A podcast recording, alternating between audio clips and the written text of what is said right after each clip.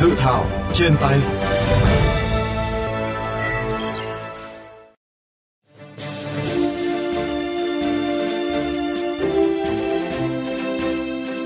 Thưa các bạn, luật bảo vệ quyền lợi người tiêu dùng đã được thông qua vào ngày 20 tháng 6 năm 2023 và có hiệu lực thi hành từ ngày 1 tháng 7 năm 2024. Bộ Công Thương đang xây dựng dự thảo nghị định để quy định chi tiết các điều khoản của luật.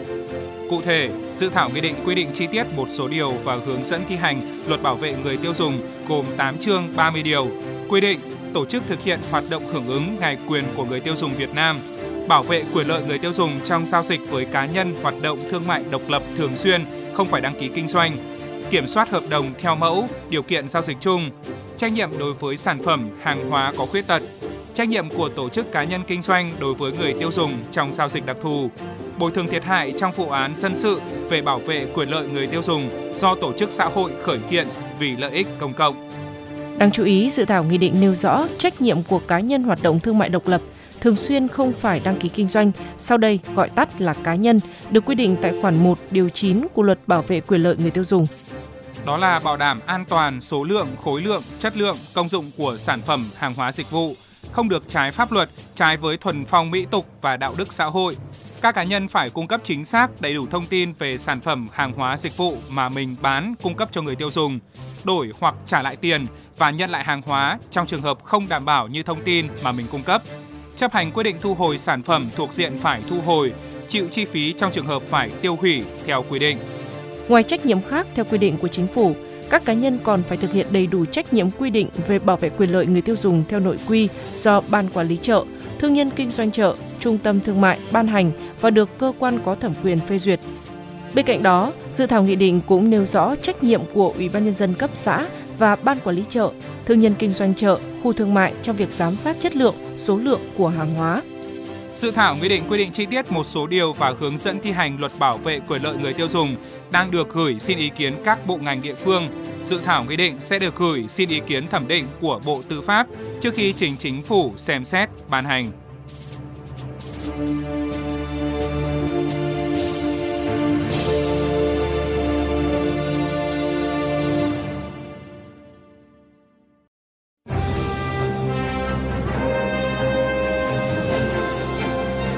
nói lập pháp. Thưa quý vị, dự thảo nghị định quy định chi tiết một số điều và hướng dẫn thi hành luật bảo vệ quyền lợi người tiêu dùng, đặt ra những giải pháp nào để bảo vệ người tiêu dùng trong giao dịch với cá nhân hoạt động thương mại độc lập, thường xuyên, không phải đăng ký kinh doanh.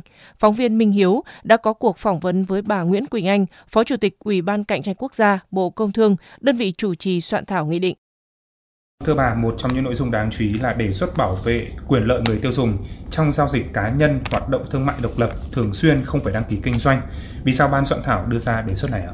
Trước tiên, về khái niệm về cá nhân hoạt động thương mại độc lập thường xuyên nhưng không phải đăng ký kinh doanh họ có thể là hộ kinh doanh cá thể họ có thể là người cung cấp những cái dịch vụ mà chúng ta sử dụng hàng ngày tất cả những cái sản phẩm đó cũng có thể gây ảnh hưởng đến người tiêu dùng cơ quan chủ trì soạn thảo cũng đã cân nhắc đến cái tính quan trọng và phổ biến cũng như là tác động của những cái hình thức kinh doanh này tới đời sống và cái hành vi tiêu dùng.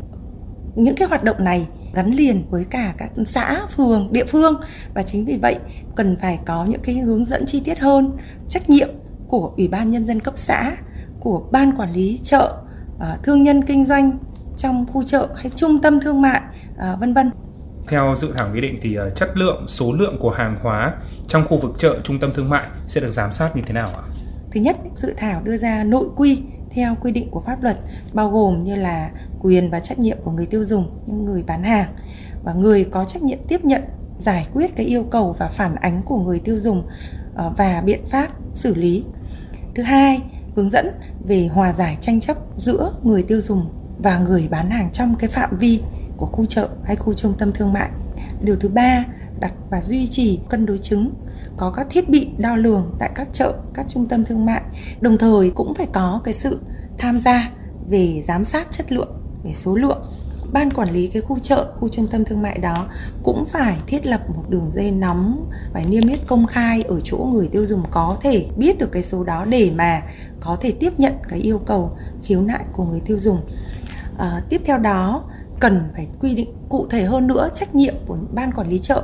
Định kỳ 6 tháng một lần, ban quản lý chợ phải phối hợp với cơ quan chức năng về thương mại, về quản lý thị trường, về an toàn thực phẩm, tiêu chuẩn đo lường để mà báo cáo về những cái vấn đề chất lượng. Thậm chí là khi phát hiện ra một cái hành vi vi phạm pháp luật nào đó ban quản lý chợ cũng phải báo cáo ngay về cái cơ quan quản lý có thẩm quyền.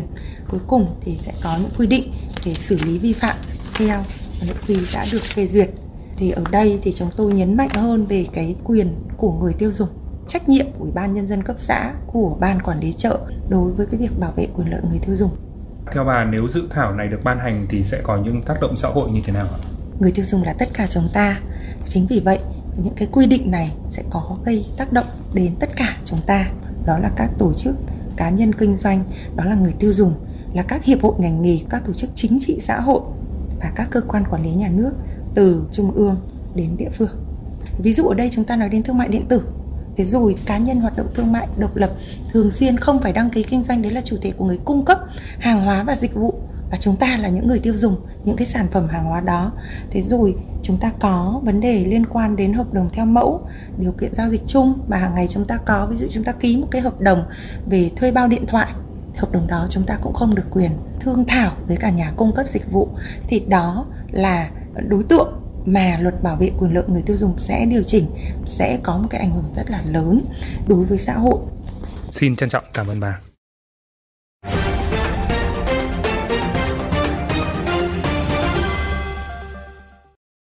Thưa quý vị, các quy định về giám sát chất lượng, số lượng của hàng hóa trong khu vực chợ, trung tâm thương mại được đề cập trong dự thảo nghị định cần được thực hiện như thế nào để thực sự phát huy hiệu quả. Phóng viên VOV Giao thông đã có cuộc trao đổi với ông Vũ Vinh Phú, nguyên Phó Giám đốc Sở Thương mại, nguyên Chủ tịch Hội Siêu thị Hà Nội về nội dung này. Về quy định giám sát chất lượng, số lượng của hàng hóa trong khu vực chợ, trung tâm thương mại được đề cập trong dự thảo nghị định này thì ông có góp ý gì không ạ?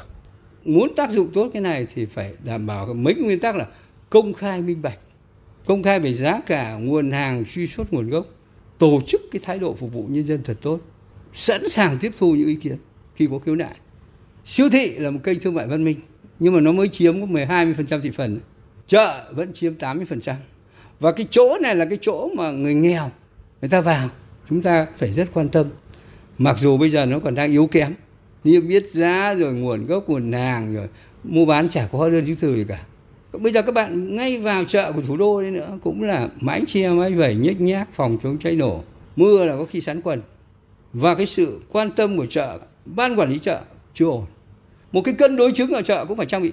Cái thời kỳ tôi trang bị, bây giờ tôi đi kiểm tra lại bảo, sếp ơi chúng cân hỏng hết rồi. Tôi nói thật, bây giờ tôi đi siêu thị, khu ban quản lý chợ chả có cái hòm thư nào có ý cả.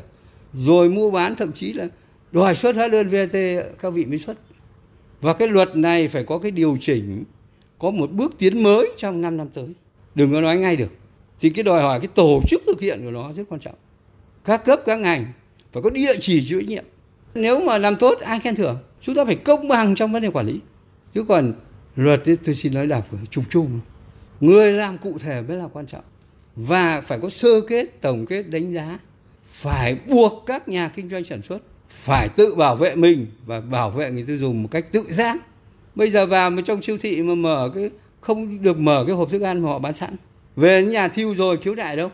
Tất cả những cái li ti đó người giám đốc siêu thị sở công thương các tỉnh phải kiểm tra làm rõ thì mới mong cái cái hiệu quả tác dụng của luật bảo vệ tiêu dùng nó sâu hơn nó hiệu quả hơn và nó mạnh mẽ hơn. Về dự thảo nghị định này thì ông có còn góp ý gì thêm không ạ? Các vị với thiên về vấn đề gì? Vấn đề hợp đồng và vấn đề chất lượng hàng hóa. Nhưng vấn đề giá cả bây giờ cũng rất là vấn đề. Nhất là kinh tế khó khăn.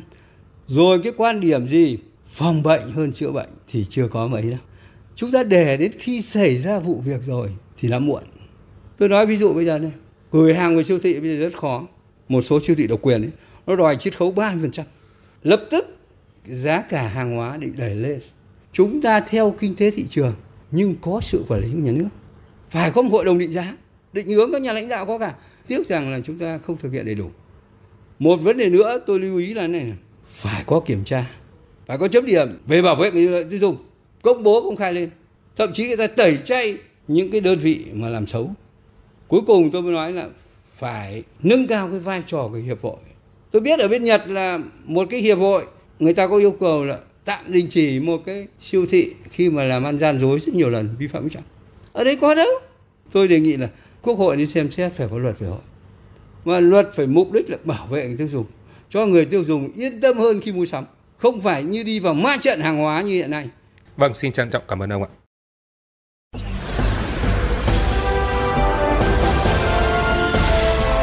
Góc công dân.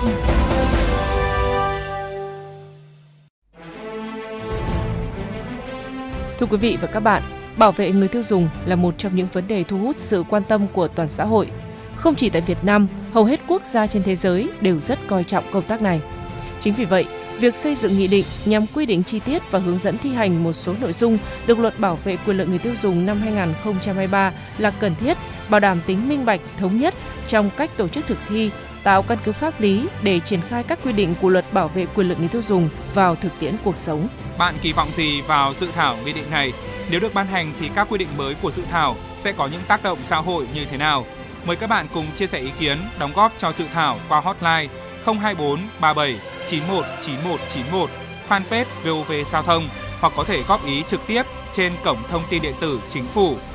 Đừng quên đón nghe và tương tác với dự thảo trên tay trong khung giờ FM 91 chiều thứ hai, thứ tư và thứ bảy hàng tuần trên VOV Giao thông FM 91 MHz, vovgiao thông.vn hoặc trên các nền tảng podcast dành cho di động.